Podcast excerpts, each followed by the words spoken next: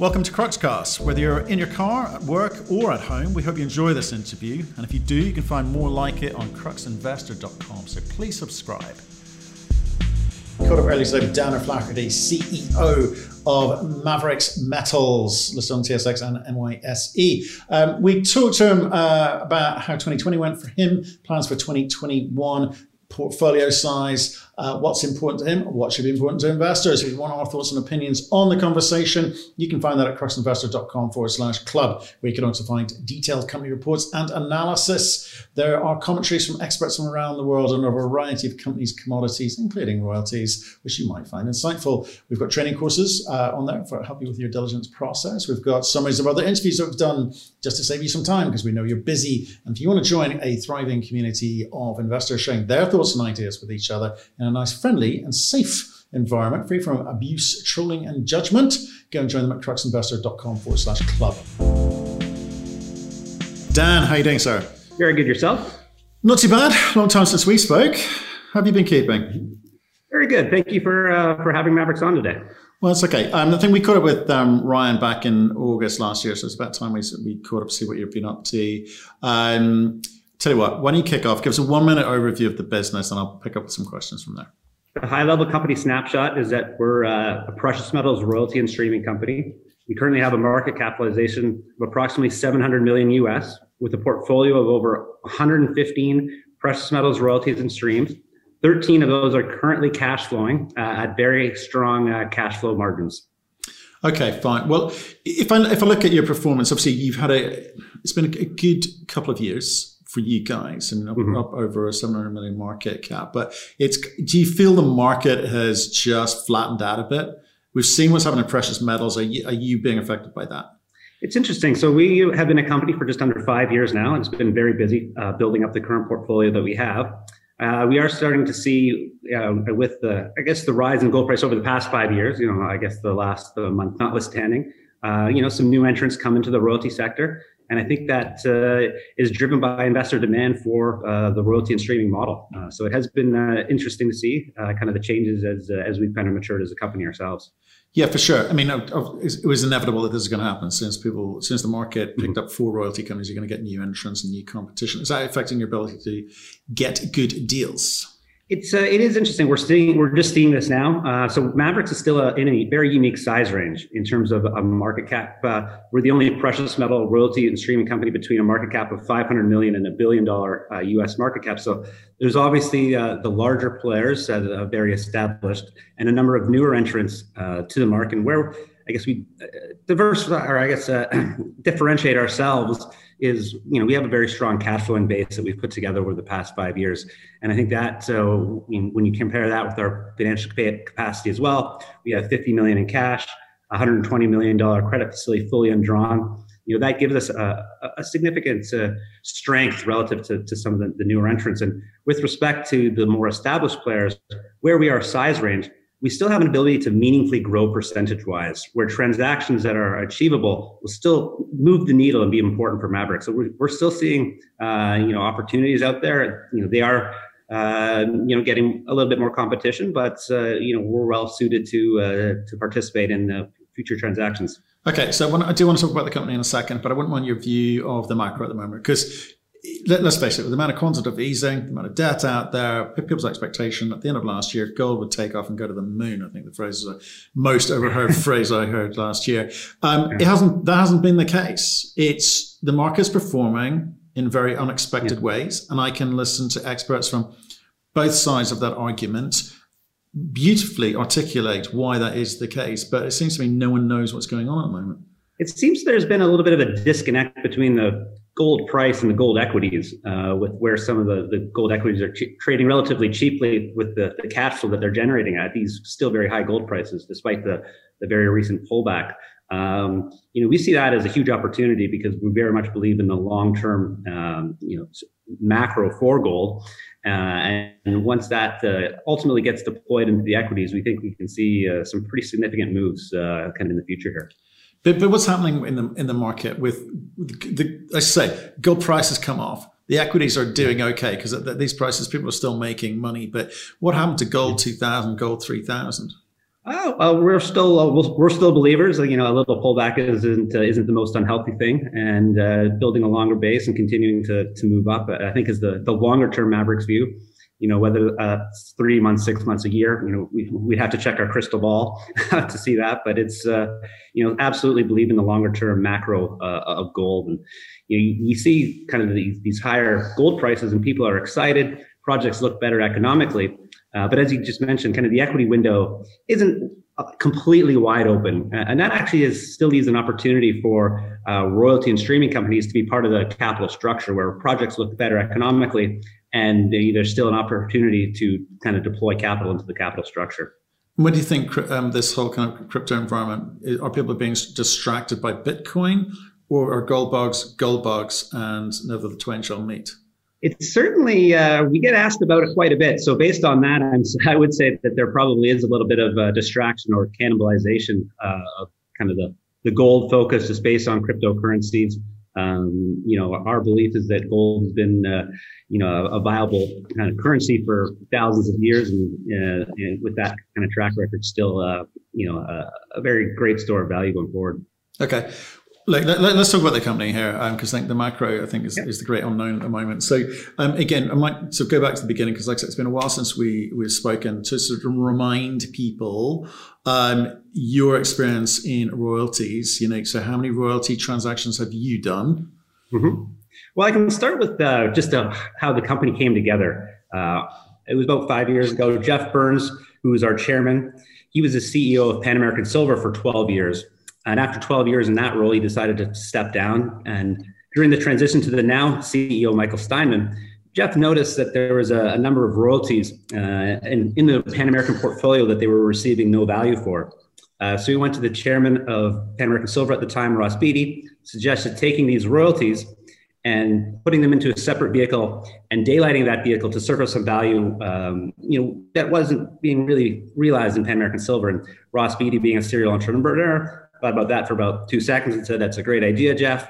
And Geoff, when you step down as CEO, you can uh, steward the company as chairman. Uh, so Geoff has been in the operating industry, in the mining operating industry for you know, four decades approximately. He's got a, a very strong technical role Rolodex, being able to have great relationships, being able to put together a very strong technical team. Uh, I'm an uh, spent 10 years in investment banking before joining the mining industry myself. So I'm, I'm more of a, the finance side of the equation. And uh, while I was at uh, in the banking world, you know, our focus was exclusively on mergers and acquisitions in the mining sector, with a focus on uh, royalty in the streaming sector. So many of the initial transactions that uh, Wheaton Precious, back when they were actually called Silver Wheaton, was on, you know, we would have been uh, involved in that. And Geoff uh, reached out to me based on that background, and that's how the, the team got put together. So it's, it's been highly complementary with uh, with the very strong technical side, which is absolutely needed, as well as the finance and uh, M and A side as well. So that's been uh, it's worked very well together. Okay, so tell me more about the technical assessment side of things. So, are you doing it all internally, or are you buying in consultants as well?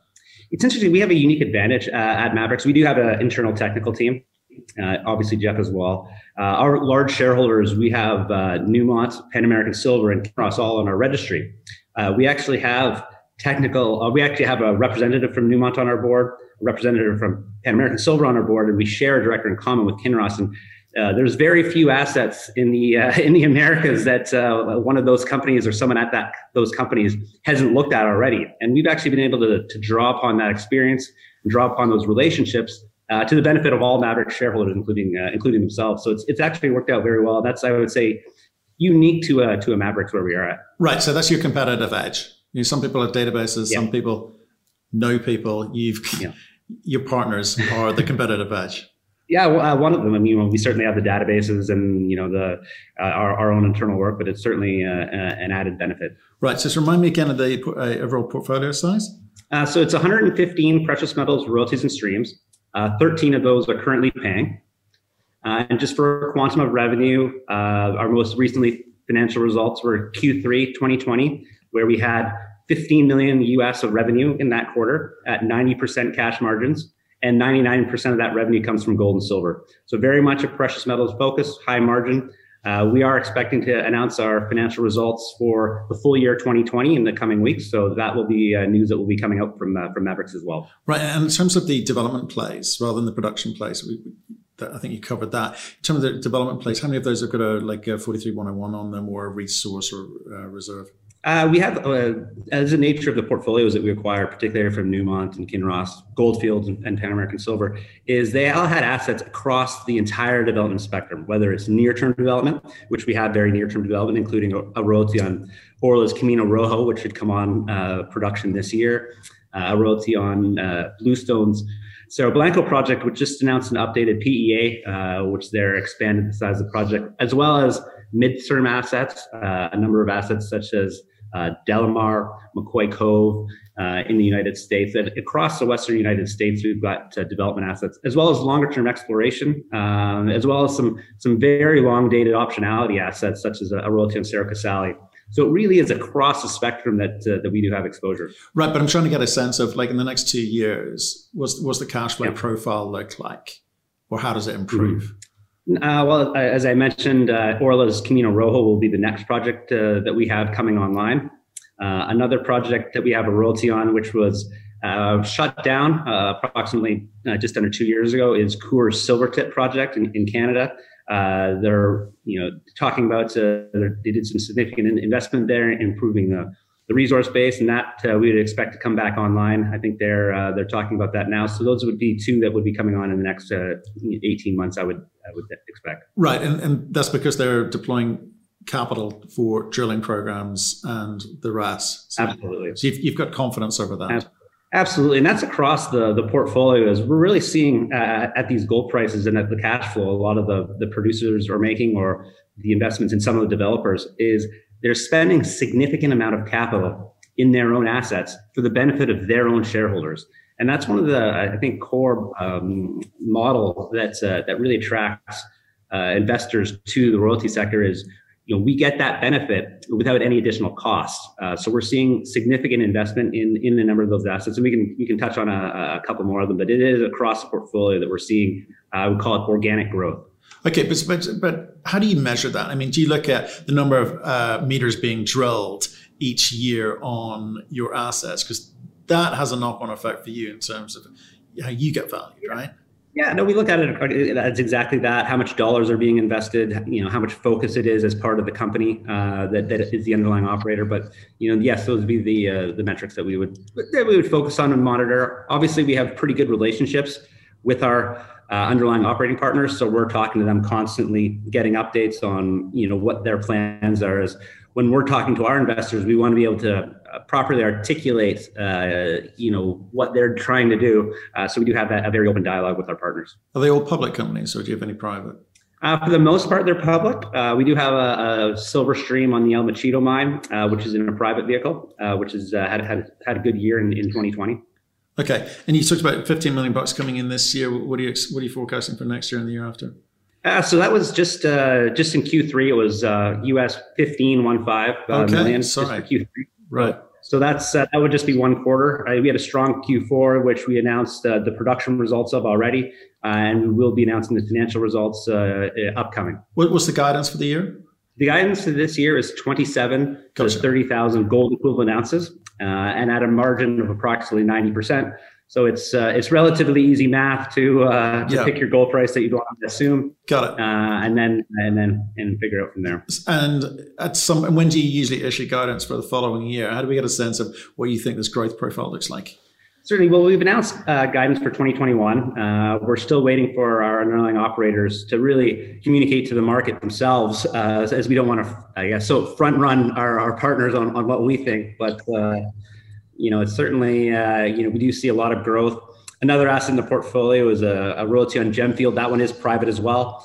Uh, it's held by a, a, company called Waterton, which is private equity. that's an asset that's fully shovel ready and we expect uh, that to potentially go into a public vehicle, which would uh, uh, be a pause for Maverix and another asset that could potentially come online in the next couple of years. And do you, how, what does it look like in terms of you know uh, resource only or reserves only, and you know how much do you include exploration in there? I mean, how do you, how do you go about breaking down the numbers for the market to actually understand? Because it's yeah. very complex. There's a lot of moving parts. Yeah. So and, and for people to do well, peer analysis, it's hard. Yes, no, of course, and especially with uh, with over 100 assets, uh, it is. on our website, uh, www.maverixmetals.com, we do have an asset handbook, uh, which outlines every single asset that we own in terms of whether it's a reserve stage or resource stage. We found that to be a very handy guide uh, for people just looking to get a quick sense of who owns this asset, where in the world it is, and uh, you know what what what stage of development's at. But you know what I mean? Like I, I know brokers who can who couldn't be bothered to look at that and do the work. so, yeah. you know, for the average retail family office, I mean, what, what are the numbers that you think they should be looking at? Certainly with, with regards to your company. I, I think the, the first and foremost is cash flow. Um, you know, we do have a very strong cash flow in base right now. Um, so that is, uh, you know, very clear. Uh, and then I guess I would say that the, the near term development assets, uh, some of the ones that we highlight in our presentation, which can also be found on, on the website, um, you know, particularly in the, the Western United States, we have a very strong uh, portfolio of, of upcoming assets. And over the next you know, one to, to five years where uh, they could potentially start contributing to the uh, the Maverix portfolio. Right, and so obviously early days for you with some, with some of these uh, royalties. So there's not a lot of drop off anytime soon, and there's new projects coming on. But do, do you expect this to be sort of an upward trend in terms of the cash flow? Is that what you're hoping for? Certainly, and that's that's what we've seen since uh, since we started in, in, 2016. I think we had just under uh, 2,000 GEOs in uh, in 2016. Uh, in 2017, we had 11,000 gold equivalent ounces GEOs.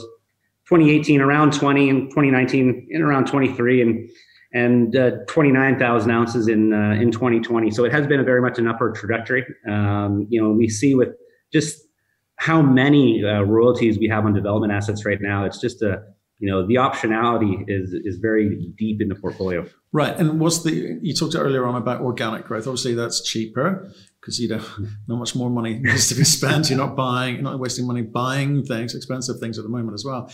Um, what's that as a percentage of growth going forward for you? It's hard to put an exact percentage on it. Uh, as I mentioned, you know, we don't speak exactly for our counterparties. We wait till uh, till they announce their guidance. But you know, in terms of the the assets, you know, I mentioned a number of them, but just to recap, it's you know, Gemfield, Delamar. We have royalties on Railroad, Hasbrouck, uh, McCoy Cove, uh, Camino Rojo, which is obviously coming into production, Cerro Blanco, which had some recent news. Uh, so it is a kind of across the uh, that that next wave of assets that come on. So it's you know it's hard to pinpoint exactly what what exact date and which one will come first. Just that uh, having that exposure across uh, kind of a suite of assets provides that diversification. And how do you keep yourselves in check? Because again, we look at some of the royalty company statements out there, and they're they're claiming revenues on assets which haven't even got a resource yet in the next two years. you're like, well, that's aggressive, to put it mildly. Yes. So how do you keep yourselves in check? What are the the the, the series of probabilities that you need to sort of see or uh, or need to have in place before you'll make statements to the market? Yeah, no, I think that's a that's a great question. Um, part of this comes from uh, how we were created out of uh, Pan American Silver, and as I mentioned, we've got a representative from Pan American Silver on our board, from Newmont, uh, chair director with Kinross. These are kind of large conservative companies in terms of what they throw out in terms of their guidance. So that's been a good uh, good fit uh, on the a corporate governance side, particularly with Geoff being the CEO of Pan American for 12 years. I think uh, you know the internal controls at management uh, as well as the uh, kind of that uh, that very strong board is uh, you know I think we lean if you look at the performance that Maverix has had relative to our guidance each year uh, we've done quite strongly uh, relative to to what we've put out to the market and I think that looking back as to what we said before as to what we did I think that's a very good good thing for investors to look at in terms of you know the track record that we have. And, and what what are those things? What are those um value sensitive organic catalysts that's a lot of words yeah. uh, that you look for. You know at what point do you get comfort? Because you know is it at PEA stage feasibility stage? Are there you know specific operator guidances that you need to see before you make a step and i appreciate all of this. You've got so your yeah. portfolio is so big you can't get specific yeah. on any one thing. So i'm just looking for a broad attitude to how you treat the numbers yeah, a broad attitude I would say would be conservative. Um, from a cash flow perspective, uh, we do have 13 paying assets. Uh, none of the individual assets make up more than 15% of revenue. So it is highly diversified. So in terms of, you know, for we're conservative on individual assets, you know, the entire portfolio, you know, there tends to be either positive surprises, at least somewhere in there. Uh, at least that's what we've experienced historically, and that's led to uh, pretty attractive uh, production results relative to our initial guidance. But I would say conservative would be the Kind of okay, so see, that's that's the word. Okay, that's the takeaway. So, and again, just sticking on the organic base just for a little bit longer. So, organic versus transactional, what would it be as a percentage going forward? Well, it's always uh, one we have we have a significant amount of existing organic already, so that that is you know we don't have to pay anything more for that. That's already in the portfolio. Uh, we own it, and it's a, a, simple upside to to us at no additional cost. In terms of transactions, uh, you know we're very disciplined uh, in terms of looking at new acquisitions. Our most recent acquisition was a second portfolio from Newmont in Q4. Uh, so that was a, a $75 million transaction adding uh, uh, more than 10 development uh, gold royalties into the portfolio. That's one where we had a, a unique relationship with Newmont, who was already a 20% shareholder. Uh, they increased their stake to 30%. Uh, so that was, uh, you know, we very much appreciate the, you know, their support and endorsement of the Maverick strategy. So that was a bit of a unique one. When we look at, um, you know, competing in in auctions, so to speak, of, of royalties, you know, we're seeing a couple things. We are seeing the returns on some of the larger transactions uh, begin to decrease a little bit. Uh, and certainly, it's not a Maverick strategy to try and compete with Franco Nevada or Wheaton Precious on uh, multi hundred dollar transactions at, at uh, at very competitive uh, situations. We have been very active in the under US $100 million range. Uh, that's something where it moves the needle for a Maverix, but doesn't necessarily uh, be the main focus of, of, some of the larger players. And that's where we're seeing uh, some nicer returns, and that's where our focus is. And are you happy with the sort of cash on cash returns of the current portfolio, or do you think it's you, you're waiting for future growth no, actually, there's actually a page in our presentation that speaks about the uh, the, the, cash on cash returns we've experienced to date. Uh, we have had uh, you know very positive return on investments, both through the improve uh, the increase in gold price since we acquired a number of the royalties, as well as uh, expanded production, expanded resource base, uh, expanded investments into those assets. So you know we've seen very strong returns in the investments we've made to date. Is that sustainable? we hope so. we believe so. That's the plan. okay, and, and um, so how are you trading versus your cash flow? Again, we, we've had conversations this week, and people, yeah. well, you know, you know, you know what they would say. Yeah, well, I think uh, we talked about this earlier a little bit uh, uh, in terms of uh, I think there's a bit of a disconnect between some of the gold equities with strong cash flow and the actual gold price itself. So, you know, you could consider us in the in a, a similar uh, I guess, camp as most of the other CEOs you've talked to. That's for sure. We have had, uh, you know, just a in terms of recent Maverix news, um, we did have a, a, large focus on one of our royalties, which is on uh, the Hope Bay project in northern Canada.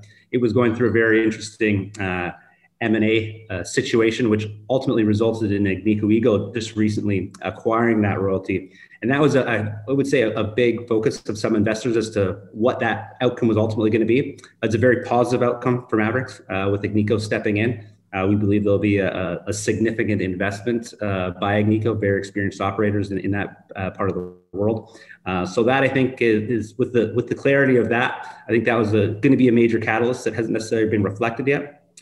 Another piece of news, which actually just got announced Friday, uh, very exciting for us, is the GDXJ index um, has uh, included Maverix for the rebalance, and that actually uh, should be in the next uh, week or so where they actually do the formal rebalancing. And I think that would be a, another big catalyst is, is being involved. That would be the first kind of major index that Maverix would be involved in. So we do have a you know a recent catalyst and an upcoming catalyst that I think will be very exciting for investors. So in terms of where we're trading, we look historically at other companies that have been added to the GDXJ and they've performed very strong on the back of that acquisition of, uh, of shares by the index. So that is something that's uh, that we're pretty uh, pretty excited about coming uh, coming up pretty soon here. And what else have you got to do? Uh, well, you know, we look at, uh, at increased cash flow. We put a dividend in place just over a year ago of US one penny per share per quarter. Uh, since that time, our balance sheet has improved with cash flow, uh, with higher metal prices. And it's something that we'd absolutely uh, talk to our board about uh, in terms of whether or not that's something that uh, that we uh, could potentially increase. We have looked at other companies seeing uh, seeing increases. Um, Newmont, one of our largest shareholders, obviously had a recent dividend increase. So that's something I think that we would we would focus on as well. And then it's just growth in the portfolio, whether it's through the organic growth, which we already have, and uh, Camino Rojo coming on later this year, as well as potential acquisitions, which we're always uh, on the hunt for. Right, but what, what do you think is going to move the dial most? You know, penny dividend per quarter is, is nice, dividend paying is nice, better than not. But what are yeah. the big big things that you've got to do? Because it seems to be you put out good news all the time, and it's yeah. just kind of going uh, flat, where you, you kind of reach the yeah. size and it gets harder to grow. It gets harder to tell a growth story, and it's even harder for people to believe it because they're looking at all of these wannabes beneath yeah. you, 50 to 100 million bucks, you've got better leverage. And that's where, where the eyes seem to be going. Do you have to get more institutions on board? Is GDXJ the first step for you? The GDXJ is a big step. Uh, you know, we saw it when we listed on the New York Stock Exchange. We saw a big pick, which we did um, just over a year and a half ago. Uh, we saw a significant increase in our liquidity, and our liquidity is still not exactly where we want it to be. And I think that's what the GDXJ could potentially unlock uh, just raising the, the capital markets profile of Maverix. Uh, it's it is forced buying, so there will be buying from the GDXJ to, to rebalance, as well as uh, that liquidity. And I think that will be a uh, you know as I mentioned, a, you know a big step for the company and potential to uh, to uh, unlock some pretty significant kind of equity price returns. Right, and do you th- feel you need to go a little bit more global with the message too? Because you know, again, we look at you. You're not quite there yet in terms of being one of the big four guys. Yeah. But you've got the potential to be. Um, your precious metal focus, which seems to tick a lot of boxes too. Mm-hmm. But do you, do you feel you're reaching all the right people that you need to? Because it's it's a tough question right now because of obviously the, the travel restrictions globally. Uh, it's kind of changed the dynamic uh, with respect to kind of COVID protocols in place. It is something that we uh, absolutely want to focus on as a company growing. Um, you know, so we're it's it is a, a little different uh, doing uh, the conferences over uh, Zoom, so to speak. Um, but I, you know, hopefully, hopefully, you know, there's a you know a, a global change on that, uh, you know, for everyone's sake, um, you know, coming up. But but yes, the, the question is, we do need to uh, to continue to grow the registry. Uh, we did see last year. Pan American Silver had uh, had warrants uh, that they received in 2016 that were about to expire this year. They exercised those warrants and then placed that block of shares to a number of institutions uh, while actually, um, you know, putting money into the company as well. Uh, we saw with those institutions that came onto the registry some very big names. That was a, a big strength for us and did increase the liquidity. Uh, so those are steps that I think are, are natural and, and will come uh, as we continue to, to kind of build and mature. But it has been uh, significant growth so far. If we look at our liquidity now versus where it was 18 months ago, dramatically changed. And I think there's another uh, step forward with the index inclusion on the GDXJ coming up. Do you think that you've got the right model? We look at some what uh, some royalty companies and streaming companies have tried to do is just change things up a bit and perhaps add a little bit different types of revenue streams to to the story. Yeah, so we're uh, you know we have a very simple model, I'll call it, uh, in terms of how we want to build the portfolio, how we want to explain it. As I mentioned, we're 99% uh, precious metals, gold and silver. You know, we are always going to be a heavy precious metals. We're not uh, uh, going to go too far afield in terms of uh, different um, metals. That is our, our, our, focus. With the amount of development that we have in the portfolio already, in terms of existing royalties on near term, mid-term, and later stage uh, development projects, we're looking more to add cash flowing assets. Uh, so we're looking at things that are either producing or with a clear path to production. Um, you know, many reasons for that, increasing the, the cash flow engine. It is a different risk profile as well. You have to how well defined both the cash and the timeline is. And then from a geography perspective as well is, you know, the predominance of our uh, royalty revenue comes from Canada, the United States, Australia, and Mexico. Uh, so it is, I would call it a, a straightforward portfolio. In terms of uh, buybacks or caps, we, we don't have any caps on any of our royalties. Uh, we don't have any buybacks anymore. We actually had one partial buyback, which was on the Hope Bay royalty, which Agnico exercised when they acquired it. But with that, and which brought proceeds of $50 million uh, to Maverix to our bank account for a, a $40 million investment, um, plus the cash flow we had received to date. Uh, but we do have a very clean portfolio in terms of um, no buybacks, uh, no caps. We don't have any uh, I'll call it offshore tax structures. Um, you know, we do have uh, a Canadian, Australian, and U.S. subsidiary that do have uh, purchase price allocations to to manage that tax, but we don't have any offshore entities. It is a I will call it a very straightforward existing portfolio. That uh, that message has generally been well received. It's easy to explain. It's easy to understand, and I think we're going to continue to uh, to focus on that. Um, just and this is a function of size as well. Is is where we are at as a, a precious metal royalty company at, uh, as I mentioned, seven hundred million dollar market cap now. There are still opportunities to grow uh, without having to get too creative. Uh, we don't have any interest in uh, in picking up direct mining assets, whether it's a, a, mine itself or a joint venture. We will stick purely with the with the royalty and streaming model. But we have seen, uh, you know, at certain sizes, is uh, you know companies getting more creative to to build a portfolio, um, and then you know they they've done. Um, you know, a, a different different strategy than, than what we're doing. We do get asked, well, ultimately, if you get big enough, are you going to have to face those same questions and go into that same uh, direction? And our, our kind of comment to that as well, that's at least a triple away from now. So we'll cross that bridge when we get there, and that'd be a, a good problem to have. But certainly with where we're at right now, we are starting to we are we do we do see opportunities to kind of grow in a in a more uh, simple strategy. Okay, so it's focus, focus, focus. I get it. Oh, just one more question, and it's really about how you guys think and operate. When I spoke to Ryan last year, you were in the middle of doing a transaction with um, Karora, as is now RNC Minerals, I think was the, yep. was the, company, and that seemed to go on forever. Those discussions went on forever, um, yeah. and and you got something over the line. Were you happy with the deal? Absolutely. It's just one where. Uh, so what we did with Karora was uh, it was a seven and a half percent royalty uh, on the gold.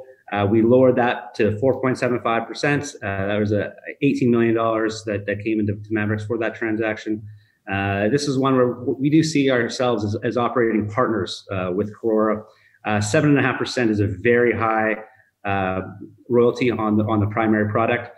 Lowering that to 4.75, it seems to be a win-win where they're able to essentially get after exploration significantly more, and they've done a, a tremendous job there. but being able to allow them to kind of unlock that ex- exploration potential by doing a, a win-win transaction, I think I think it worked out for both sides. Eventually yeah. Well, they, they, they're doing very well. Yeah. Okay. Right, brilliant. Um, Dan, appreciate your time today. Fantastic run through. I like the simple messaging um, here. It's very clear what you're trying to do. Um, wish you well. Stay in touch. Let us know how you get on. Sounds like there's a lot of stuff coming through. It's exciting. I appreciate uh, you having Maverix on. Thank you. Thank you for listening. If you've enjoyed the interview, why not subscribe to Cruxcast? or our website, cruxinvestor.com, and of course our YouTube channel, Crux Investor. Plus, you can catch us most days on Twitter and LinkedIn. We really love getting your feedback, so please keep it coming, and we'll speak to you again soon.